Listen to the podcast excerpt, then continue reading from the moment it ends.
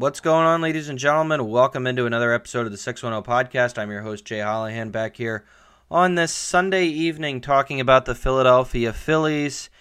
And they really haven't given us a ton to talk about this offseason aside from re signing Aaron Nola and not that it was their doing at all, but Rhys Hoskins heading to Milwaukee. So that's been about it really. And I, I mean, that's what this episode is about. What is it that the Phillies can do moving forward? What is it that I personally would like to see them do moving forward? Um, listen, I mean, it has been an off season that has been different from the last two. And I mean, really, actually, I mean, you really think about it since like 2018. I mean, the Phillies have added names, they brought in um, different players for you know your starting um, you know your starting nine and then your um, your bullpen pieces, but they haven't done that. I mean, they've brought back Aaron Nola, they've you know um, tendered a lot of guys, and and they've been able to avoid arbitration. Um, and I definitely think that you know they've brought back the right guys, but I do think that there are some holes that need to be addressed. So starting off, I mean, you're starting pitching with Aaron Nola. I think that was their big move. I mean, I think they're set with going into the season this year with the rotation similar to last year with Aaron Zack Wheeler, Ranger Suarez, Taijuan Walker, Cristopher Sanchez. Um, you know, as your as your five horses, and then uh, I think that's where they're at. I don't necessarily, you know, expect um, Lorenzen to be back. I'm not sure if they're going to make that happen or what, but I mean, if you were going to bring in anyone else, that really would have moved the needle for you completely. And in terms of, you know, a starting rotation is concerned, I think you're better with the five you've got. I mean, last year when we went to six, it just felt like that threw everyone um, out of sorts. And while maybe you can move someone to the pen, I think you know you just roll with these five and, and see you know what happens. But um, with their bullpen, I think they're content with also what they've got going there. Jose Alvarado, um, Seranthony Dominguez, Jeff Hoffman. Obviously, Gregory Soto, they want to have, um, and Dominguez as well. They want to have uh, better years out of them. Uh, Matt Strahm as well. I think they're pretty set with the Orion Kerkering coming in and, and developing, um, and Dylan uh, Covey as well. We'll see if maybe they just bring in an extra arm, but I think they're they're content with that. And you know, from your starting nine, top to bottom, I think mainly everything is what you're going to see. Obviously, um, being rolled out there on opening day. I don't think they're going to be making too many changes. But the one thing that I do want to point out here that they need to address is a righty bat off the bench and someone that could be a corner outfielder. Like, listen, I mean, that's our biggest weakness, I think, is our bench. And I mean, I do think that there are some question marks in terms of the starting rotation, but I think mainly our biggest question mark for me is a bat off the bench. And specifically, I would like that to be a righty. I mean, I think at any point in time where you can really beef up um, your bench is solid. I, you know, and there are some names that I still think are out there and names that you can still bring in and might be able to um, to be uh, a possible fit on this team. I think one guy could be Michael Taylor who was with the Minnesota Twins last year and batted. I mean, his average was down, but he played in 129 games. He batted 220, 21 homers, 51 ribbies, and on base percentage of 278 and OPS of 720. If he comes off the bench though and gives you some numbers that I mean, I don't think he's going to be playing in 129 games. I think you take that.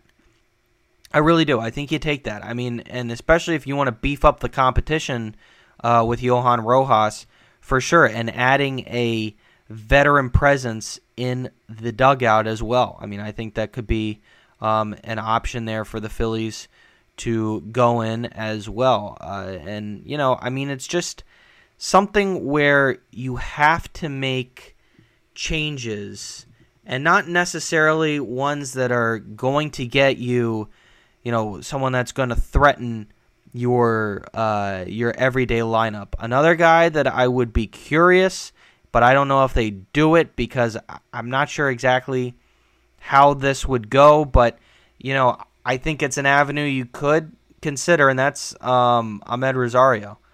I mean, he, you know, coming off of a season with the Dodgers, he's only 20, going to be 28 this year. Um, he played in limited action last year, so he's comfortable with coming off and maybe being a defensive replacement. Batted 256, three homers, 18 RBIs, on base percentage of a 301 and a 709 OPS. Another option off the bench, and just to beef up your depth in case someone goes down and you're trying to combat for injury. Because to be honest with you, Rodolfo uh, Castro is not the guy.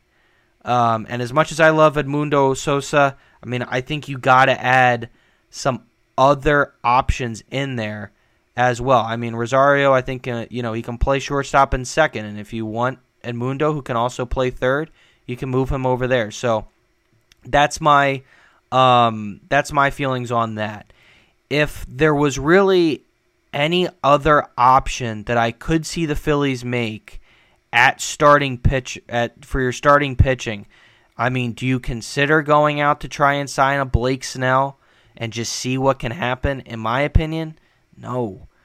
I wouldn't want that. I mean, Blake Snell is going to cost you too much, but listen, I mean, he's one of Bryce Harper's buddies, two time Cy Young Award winner. Harper has brought in Castellanos, Trea Turner. I mean, you know he had to have had a say in that. Um, coming off a year where he had a 2.25 ERA, did walk 99 batters, and I mean pitched 180 innings. He's going to be 31. Um, it's gonna be it's gonna be a lot, you know, to bring him in, and his estimated contract. I mean, he's not coming in on a cheap deal. You know, when free agent first free agency first hit, rather, um, his projected contract was around five years, hundred thirty five million dollars. In my opinion, if you get if you want to get Blake Snell, you got to trade Taijuan Walker. Like I think that's got to be a decision you have to make and you got to make that pretty much um, right away once you get snell Like that's got to be a corresponding move to move on from Ty. Like if you're gonna go that direction, and honestly, if that's the case and you want to unload Taijuan Walker, I'm not. I'm not necessarily um, opposed to that because I think Taijuan Walker was okay-ish this year. I think we overpaid him. Um, you know, I have buddies up in Queens that were, you know, shouting in the hills that we overpaid, and I thought, eh, you know, we'll see what happens because of what we've been able to do with guys in the past that have dealt with issues.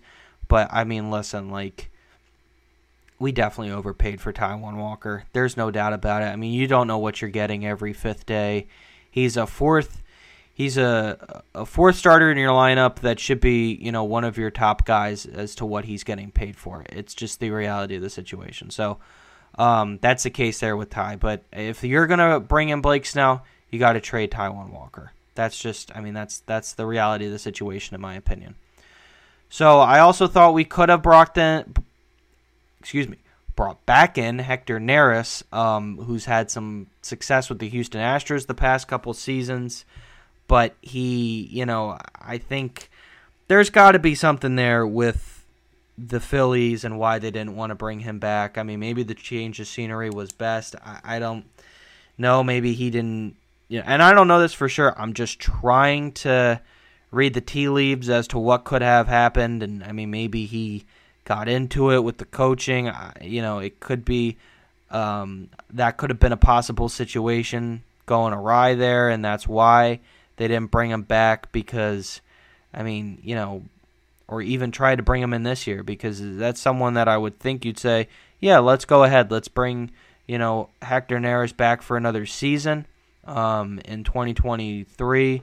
uh, or 2022 rather, to have come in as a setup guy. I mean, he did pretty well in the setup job with the Phillies at the back end of the 2021 season. People forget that. So I don't know. It's um it's definitely a head scratcher, but I mean, the bullpen to me is not my greatest worry because Craig Kimbrel's not coming back and I think we have enough pieces there. It's just who's going to be the guy and I know Rob likes to have a closer by committee, but you if you're going to do that, I mean, it's like, well, Seranthony and Jose are the only two guys I'm really confident in.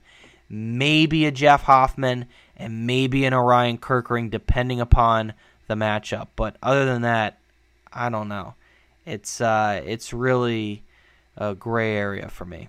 So, like I said, starting nine, we're going to need to see Alec Bohm and Nick Castellanos step up with Rhys moving on. Um, we need to see some power out of those guys and have similar seasons to what they had this year. But if we're fortunate enough to make it three years in a row, making it to the postseason, we need to see them step up big time. So, thanks everyone for tuning in.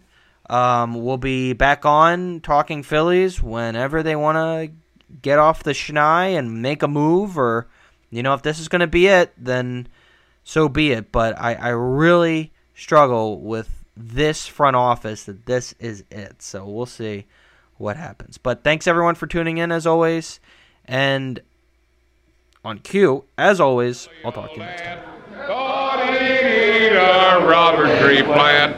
Anyone knows that ant can eat a Tree plant, but he has